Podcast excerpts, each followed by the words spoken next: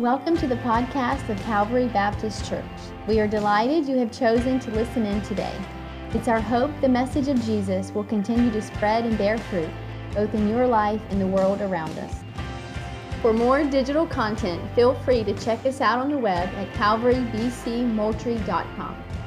And now for today's message.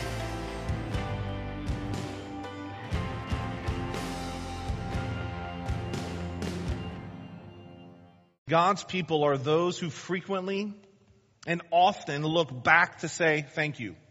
There's nothing wrong with reflecting on a year and saying, God, thank you for, for the many blessings I received, for, for the hardships that shaped me into the person I am today. But above all else, we need to understand the Bible actually describes us. We remember, but we are always a forward-looking people. The Bible has always described God's people as those who are, who are looking for the promises of God to come. We are always oriented with our eyes looking past the moment into the future. This has always been the way from the call of Abraham. He was looking forward to the day when his son would come. He was looking forward to the land. And we continue to count that cost and run with endurance. Just so that we can remember where we are in the book of Hebrews. We're, we're right in the middle of a section, right? The flow of Hebrews is with absolute symmetry. It's creating the beauty of the sacrifice of Christ in chapter 10. We can't forget what happened in chapter 10 before we get to chapter 11. It is the, probably the, the climax of the book of Hebrews and the sufficient sacrifice of Jesus Christ. And I love this chapter. It's been rich for my soul. I want to encourage you, go read it today as it builds the framework for chapter 11. The greatest fear of many pastors in local churches is that we would think forgiveness is just merely so that we might have our sins forgiven, the wrath atoned for. And that's why I love the, with the, the way that, that 10 and 11 kind of mirror themselves together for it says Jesus is sufficient for the uh, sins and the atoning work necessary, but it does something. It reorientates the life of God's people. Faith isn't just clinging to God for forgiveness. Faith is saying, God, my life is yours. Use it how you see fit. Think about it. Chapter 10 with the symphony of theological deep truths reminds us of the sufficiency of Christ's sacrifice. Yet at the end, it says, do not give up enduring. By faith, remember that we are those who do not give up. See, as sinners, you are headed one direction. But in Christ, we are headed a different direction. And by faith, we need to know and believe the promises of God that sets the new course for our lives. So today, as we're taking inventory of our lives and our faith, may you ask this question. Does my life and do my choices say I'm living for the kingdom of God or my own? And at the end of the day, this is the question we should ask every morning. This is the question we should ask every night. Am I living for my kingdom or am I living for God's kingdom? Because every choice is moving one of two directions. In chapter 11, as we've already learned in months past, is a section of Hebrews, and it's not trying to define faith. It gave us some nuance and some beauty there at the beginning, but we've seen 18 examples of the demonstrations of what the life of faith look like. We've seen in the first several verses in four through seven, we've seen the beauty of the kind of pre-flood people who pleased God. And now we see in chapters 8 through 22 what we call the patriarchs of the Bible. Abraham and Isaac and Jacob and even Joseph is mentioned here. These people after the flood. And so we're moving now from the faith of those who pleased God before the flood. And Hebrews is spending the next eight, 15 verses on the faith of Abraham and his descendants. And he wants to teach us one crucial thing. Overarching truth that you need to understand. Faith is future oriented. That's the big overarching reality of these 15 verses. Our faith is future focused.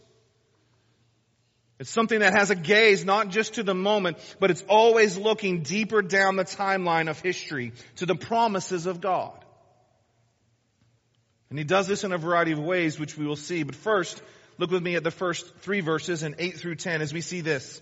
Faith obeys God's words even when it's unsure of all the details. Faith obeys God's word even when it's unsure of all the details. Look with me at verse 8. By faith, Abraham obeyed. There it is. By faith, he did what? Obeyed. But he obeyed what? The calling to go out to the place that he was to receive in his inheritance. But I love the next line. But he went out not knowing where he was going. Can you imagine being Abraham in the land of Ur? And God says, Oh, Abraham, I've chosen you among all people to create a people. Leave to the mountain to which I tell you to go. Okay? Where's that? I'll tell you. Just start going. I mean, we think about that. See, I think in American culture, we are so detail oriented, we are so goal driven sometimes, that we think that God has to give us every single thing out in place in order for us to take steps of faith. But right here in Hebrews, as he drives us to these patriarchs, he says, no, faith obeys God's word even when it's unsure of all the details. And the Bible, see, here's the interesting, the Bible never allows us to separate two key aspects, faith and obedience. Faith and obedience are two sides of the same coin that we constantly see tossed back and forth throughout scripture. No matter the time frame you find yourself reading in scripture, trusting is obeying. Trusting is obeying. I remember singing that song as a young man, right? To trust and obey for there is what? No other way to be happy in Jesus, but to trust and obey. There's a reason that song was written because the marching cry of scripture is those who have faith or those who obey. They go together. From Genesis to Revelation, believing always leads to action.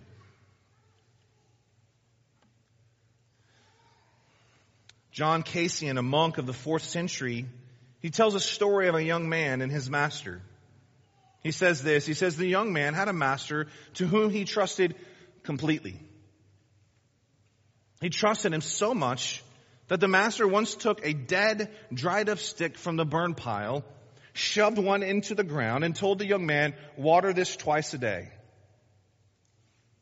No other explanation, but just simply to water the dead, dried up stick he shoved into the ground. This young man joyfully did so for months, walking a mile each way to fetch the water. What's interesting is that when this young man was asked, why did you do this task? He says, the wisdom of the command is not for me to know, but the power to carry out the command is in the one who gave it. I simply have the power to obey. Wow. What trust. He believes so much in his master that he says, I, I, don't know what the purpose always is in this right now. He told me to do, therefore I must do, because the power to bring out the command is the one who gave the command. See, true faith is obeying God's word. Do not fool yourself. If you spent this year walking contrary to God's word, you did not have a year defined by faith. Not a moment, but a lifestyle of obedience. Yes, there are times where we stumble. There are times where we probably step in a way unbecoming to God, dishonoring to Him. But is your life marked by obedience? It's like the cry of Hebrews here. He goes, if you want to endure, you can find no ability to endure apart from obedience. Faith and obedience are woven together in a beautiful tapestry in the scriptures. And here in Hebrews, we see Abraham as exemplified as one who obeyed God, and he wasn't even sure of all the details. Again, look there with me at verse 8.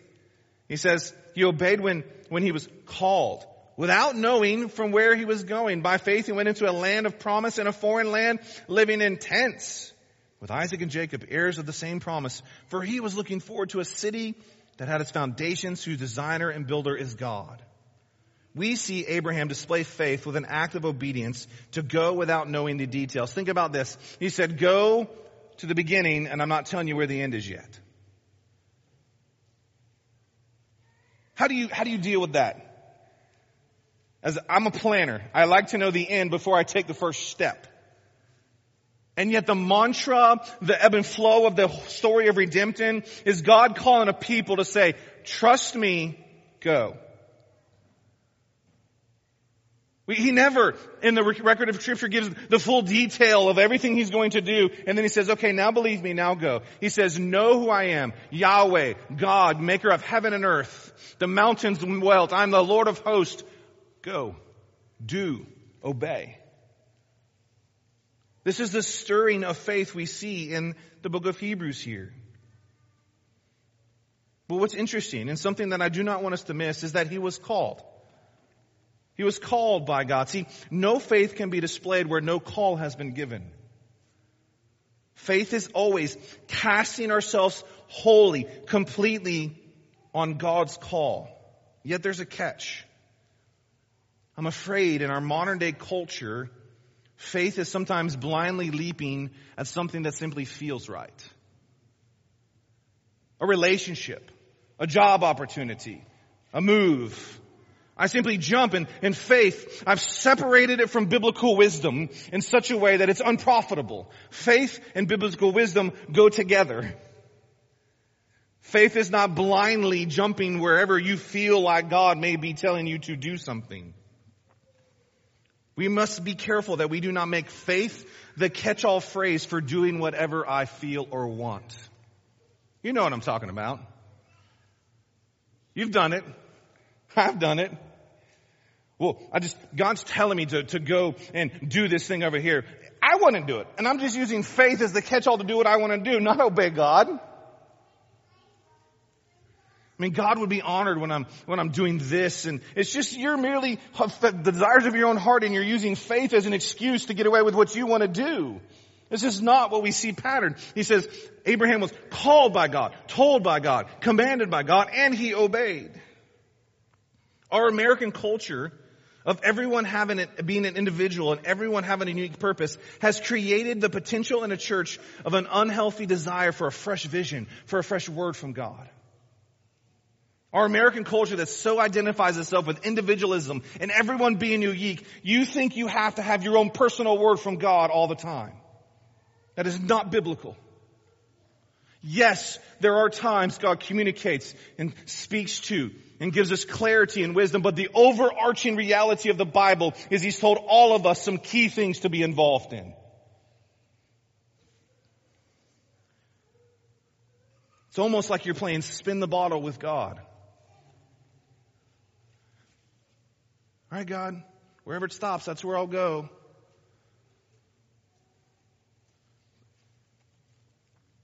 Yes, there is something amazing when God confirms and reveals a very clear, specific path and area for you to walk in.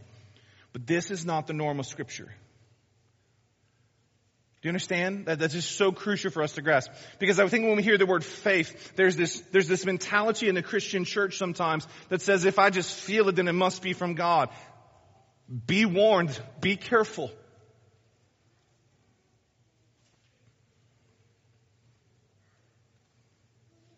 We need to understand that the Bible does not call everyone to just simply do as they feel. Instead, the Bible says this, be wise. Be holy. Think about that for a moment. You're, you're, you're, by saying, God, I need a fresh word that you're looking for a holy moment when God's instead called you to be a holy person. It's two vastly different things. Oh, I need a holy moment, a, a mountaintop moment. No, God says, be holy. I've given you my righteousness. Walk every day, every decision, every thought, every captive. You're doing the will of the Lord every moment. Stop looking for a specific little vein which you have to channel yourself into. God has saved a church. And the purpose of the church is to advance Christ and His kingdom. This means we don't have to constantly be chasing those holy moments with God through a fresh word. Because we need to understand the scriptures have all called us to be holy people. People who live always for the glory of God. Understand this. Jesus very clearly in the Sermon on the Mount said this, seek first what?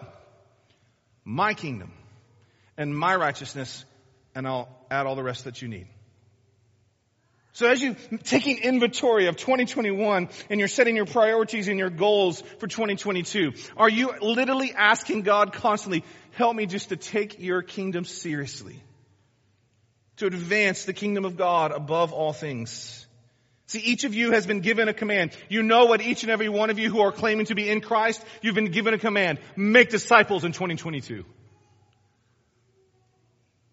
Quit playing games with God saying, I've got to get a special word. You've been told, go make disciples. Do it.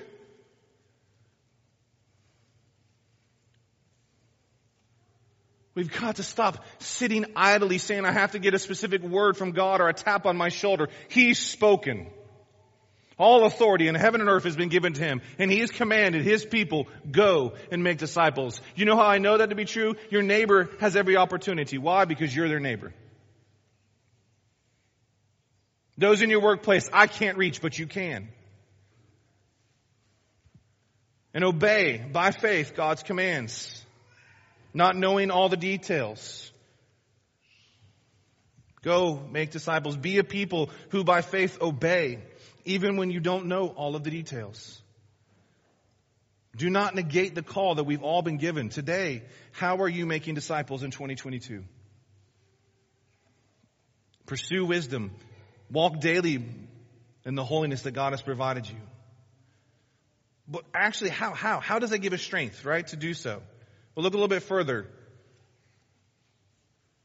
Be like Abraham in the sense of by faith obey and without having all the details. Look at verse 11 now as we introduce into a new character.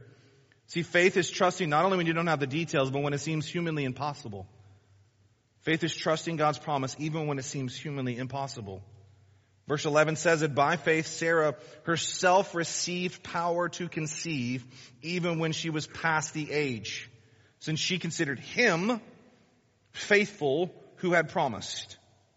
Therefore, from one man, and him as good as dead, were born two descendants as many as the stars of heaven and as numerable as the grains of sand of the seashore. This idea of trusting God's promises has been a theme in the book of Hebrews, and it's highlighted for us in this section in chapter 11. And just for clarity's sake, let me remind each of us that a promise is always what? Future oriented. This is so crucial. Why is this so crucial though? Why is it so crucial that God's people remember our faith is a future looking faith? Why? Think about it for a moment. I think if we were to look at the pulse of scripture, it's because human characteristics is we live for a moment. I mean, you could scroll Instagram, you could scroll TikTok and say, right, making moments. And there's nothing wrong with making moments, but we, by our, our, our, I feel some level, our sinful flesh is we always want to live for the moment. And God says, no, we don't live for the moment. Be a people who live for what's coming in the distance. Nothing wrong with moments, but we don't live for the moment. There's moments worthy of celebration. There's moments worthy of remembering, even according to scripture. But this is so important because I am fearful that we've been brought into the lie that says my best life begins at this moment and I'm going to live it at all costs. There's nothing wrong with trips. There's nothing wrong with getting a better education. There's nothing wrong with a better paying job. But listen, if we really do believe all those things, my best life is in this moment, Wow. Sarah could not conceive a child. Barren is the word used in scripture. But it says, by faith, Sarah herself received the power to conceive. It's pretty interesting. If you've actually read Sarah, she doesn't seem like one who had a whole lot of faith. Right? I mean, the first thing we really hear about her is that she convinces her husband to go and, and marry his, her handmaiden, right? Her, her, have a child through my, my, my maidservant. That's not faith. And then a little bit later we see scenes of her laughter when, when she's very old and, and she hears the angel of the Lord telling Abraham that in a year from now she will be having this child. But see, God delights to bless people even when their unbelief sometimes hinders them. Do not let the year of your unbelief define the moment for today, but instead look to the future. The God who continues to use broken people like us and like Sarah. But faith is our ability to move forward in the promises of God. God delights to bless his people with the strength in the present based on something he's going to do in the future. Faith is always expressed in the moment. Uh, pay attention to this line. I was been trying to craft this idea in my mind and, and I feel like I failed, but I'm going to say it and you can help me out with it. Faith is always expressed in the moment, but it never demands fulfillment in the moment. Does it make sense? Faith is always expressed in the moment. Right now I'm walking in faith, but it never demands the fulfillment of the promise I'm believing in the moment. And this is crucial. This is the difference between the gospel and the prosperity gospel. This is the difference in saying the things that God's promised in the future, I claim and I make them happen now. No, that's not the way the Bible works. Faith is saying, God, I believe that's sweet and I want that and I desire that and that day is coming, but that gives me the strength to obey now because I'm looking to that end. Faith is displayed in the moment, but it doesn't man fulfillment in the moment.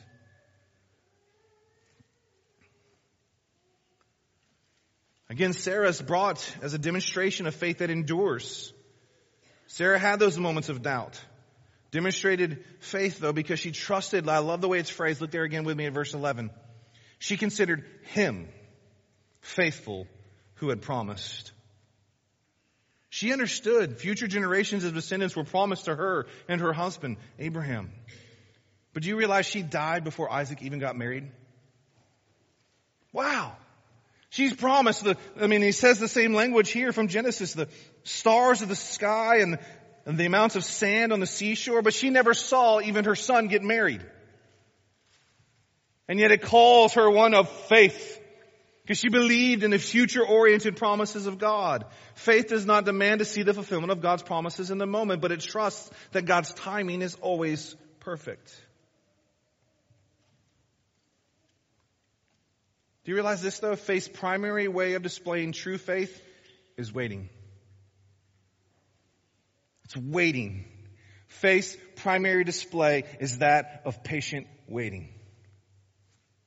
Waiting for the promised seed, waiting for the truth. This spills into the next section that we see in verses 13 through 18 or 16. Look at them with me. It says, these all died, speaking of Abraham and Sarah and Jacob and Isaac, having not received the promise, things promised, but having seen them and greeted them from afar, having acknowledged that they were strangers and exiles on the earth, for people who speak thus make it clear that they are seeking a homeland.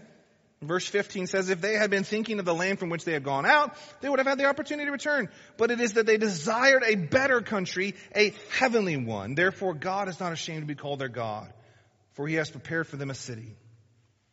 See, faith is patiently waiting for God's timing, knowing your greatest need is future and will be fulfilled in the future.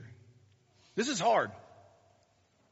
Because there is that, the, the balance of the language of scripture that Jesus says, if you pray and ask in my name, it shall be given unto you.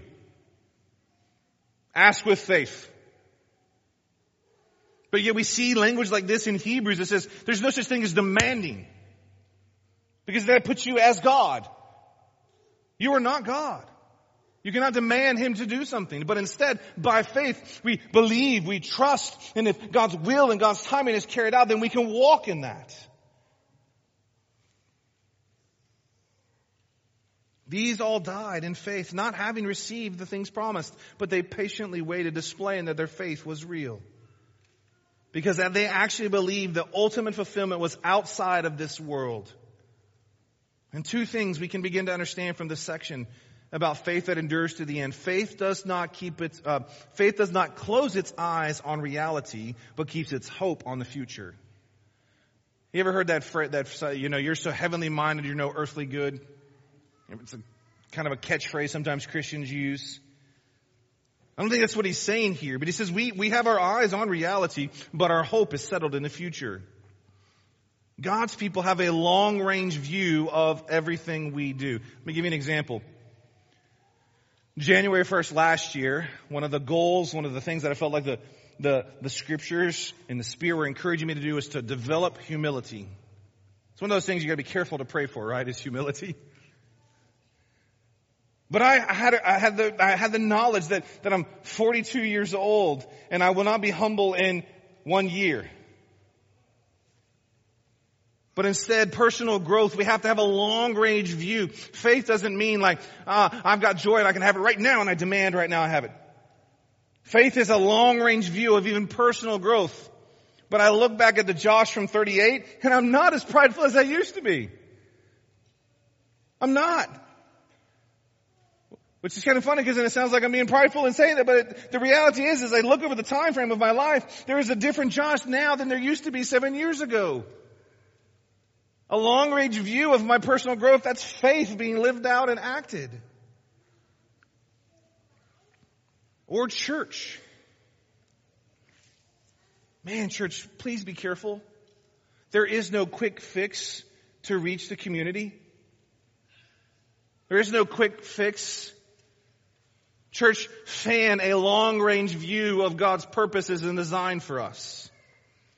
We can be confident God has promised He will build His church, but by no means can we demand that He does so on our timing.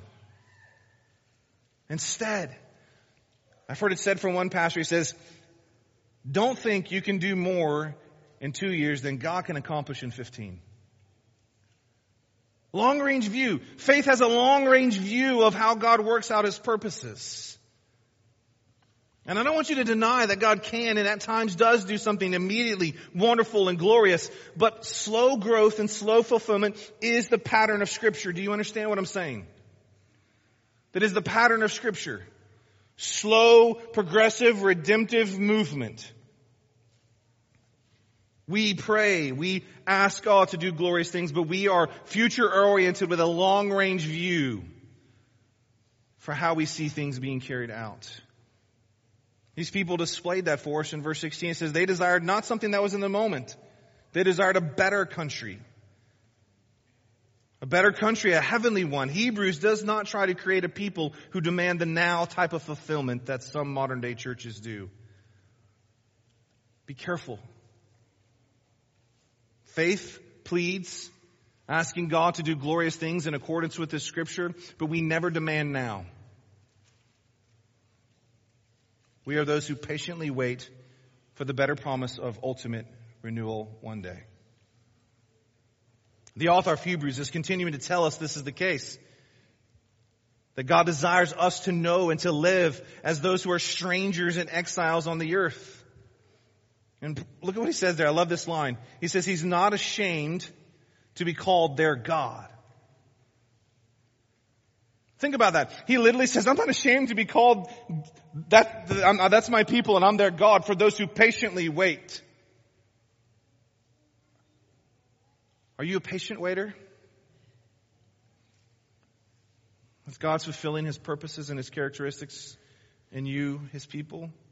Or do you demand the immediacy of fulfillment for the promises? Be careful. Measure your prayers by scripture. Measure your timing by scripture's timing. And here's why I believe the Bible says it this way. Here's why I think the greater the distance between the promise and the fulfillment is the greater the character of the person has to be trusted. I'll give you an example what I mean by that. If I were to tell one of my daughters, hey, in six months I'm going to get you blank. Right? So for six months is the only amount of time I've got to carry out a character of someone who can fulfill that promise. But if I stretch that time frame to a year, I have to have what? Greater character. Be more dependable. Trusted more. If I were to say, guys, when I die, I have to have even more character. I have to have even more steadfastness. I have to be even more trustworthy. And I think that one of the reasons God always creates distance between promise and fulfillment, and He does so with large portions of time, so that when we look and we're like, He is faithful, good, and true. There is no one like the character of our great God. And so that's a tool. If you're having a problem trusting His timing, you don't know the character of God. One of the ways to increase your ability to patiently wait is to know the character of God for it is unshakable and unchanging. The character of the promise maker is magnified when the distance of the promise and the fulfillment are increased. So brothers and sisters, know that faith that endures is not one that demands the immediacy of the fulfillment of scripture, but patiently waits for God's timing so that he can be magnified and you can be changed in the process. Finally, look with me at 17 through 22. Last couple verses of this section of scripture. The patriarchs of the faith. We see here that faith counts the cost, even when faced with the reality of death. 17 through 22. By faith, Abraham, when he was tested, offered up Isaac. We can keep reading in verse 20. It says, And by faith, Isaac invoked a future blessing on Jacob and Esau. By faith, Jacob, when dying, blessed each of the sons of Joseph, 22. By, by faith, Joseph, at the end of his life, what did you hear in each one? This idea of at the end of their life, death. So all of them have this nuance of death and counting the cost and moving forward. I was reading an interview by Kay Strom. She's a New York kind of book writer who is doing some interviews of, of Christians across the globe.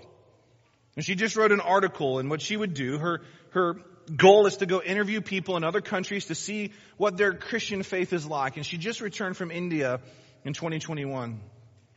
She was interviewing many of the people in India about their Christian faith. And one of the things she would do, she would ask her set of questions and then she would allow others to, the people there to ask them questions. And during her time, she was broken because the ladies that she was interviewing in India, she, she gave them an opportunity to ask questions. Here's some of the questions they would ask. Do you lose a meal because you have faith in Jesus? Kay was like, well, no, I don't. Have you lost your house because of your faith in Jesus? And she was like, Well, no, I don't. The ladies that she was interviewing became, very confused. Like, do people throw rocks at you because you have your faith in Jesus when you walk down the street? And she's like, well, no. And one lady with burn marks across the whole left side of her body says, you mean people don't push you into fires because of your faith in Jesus. And Kay was like, no. Our government has given us the ability to, to do this without persecution. She said there was a silence in the interview for a moment, and then one of them looked at her. She goes, But then how do you know if your faith is real if you never have to count the cost?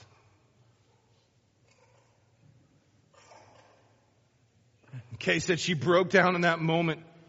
She said, pray for the American church because I think the majority of them would walk away.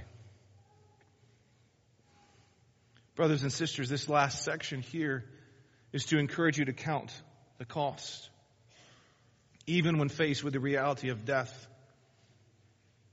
Verse 17 is one of the greatest displays of faith really in the Old Testament. The promised son, Isaac, was told by God, Abraham, go and sacrifice your son. And I love what it says here. By faith, Abraham, when he was what? Tested. Abraham was tested, and you and I need to understand this. Every single Christian who is a genuine follower of Christ will have a season of testing of your faith. Every single one of you will. There will be a season of abundant blessing to see if you really love God or you just love His blessings. Or there will often be a season of hardship where obedience or counting the cost of following God will come to pass. It may be the death of someone for some of you when your faith is tested. Do you really believe God is the God who resurrects? And one day your loved one and you will experience that. Some of you experience the chronic physical ailment. And every day you're like, God, you must not love me because I'm hurting again today. And your faith will be tested. Or some of you will have that thorn in your flesh like Paul refers to in Corinthians that God never removes. Because why? His grace is sufficient. Why does God place us under the weight of testing? Why does God display that part of our faith and future oriented realities is that He will test us? Because God believes that character is better than the riches of this world. God believes that steadfastness, as he says in James, is better than the riches of this world. God believes that virtue being birthed in God's people is better than being liked by those of this world. We are tested because God does this inward work in our faith through testing. God and His infinite wisdom. Dear family struggling with chronic illness, He's preparing you for an eternal healing that is better than 50 years of pain.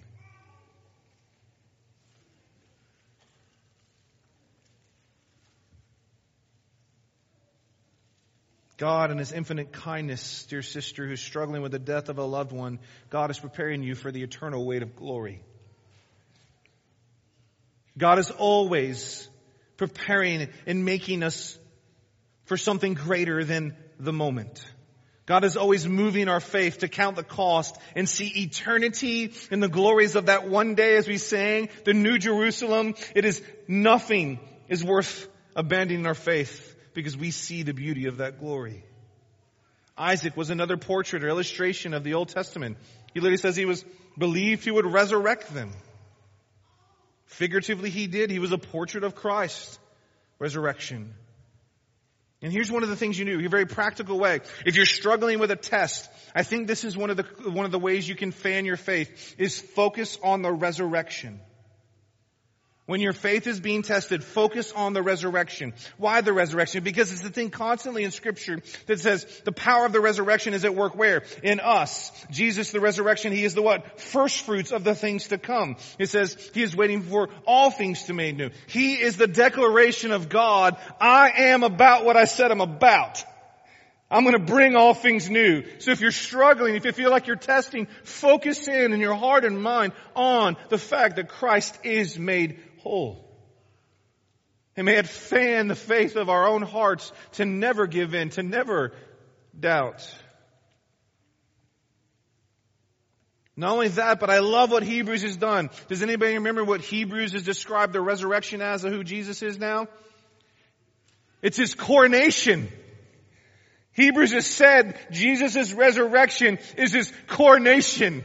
He has a king. We see in Revelation, he says, I'm the Alpha and the Omega, the beginning and the end, the King of Kings and the Lord of Lords. How do we know that to be true? Because he's not in the grave anymore.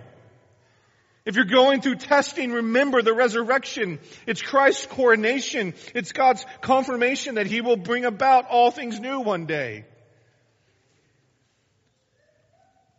How beautiful is the truth that God teaches us to count the cost. That He says, I will give you grace, help, and strength to get you through the hard moments of life. And you know this to be true because I've risen from the grave. Again, we see in each of these four demonstrations of faith with Abraham and Isaac and Jacob and Joseph, and I'd love to spend more time on each one. I'd encourage you to go read and ask this simple question. What is it that compelled them to do what the book says they did? Let's quickly look at just one of them. It says, by faith, Jacob, when dying, blessed each of his sons of Joseph, bowing in worship over the head of his staff. Jacob believed something to be true. Even when he was dying, he was willing to, to bless the sons of Joseph bowing in worship over the head of his staff. Joseph, the same thing. At the end of his life, he, he knew there was something in the future that they would be rescued from this Egyptian land. And he says, take my bones back when you go. So one of the ways we can count the cost is to remember the resurrection so that our faith endures to the end. So as we close today, as you're taking an inventory over your year, that's gone by and looking forward to the coming year, heed these words from Hebrews 11. Faith obeys God in the present, even when it seems humanly impossible, because it trusts God's promises in the future. Faith obeys God in the present, even when it seems humanly impossible, because it trusts God and his promises that will be carried out in the future. May we be this type of people.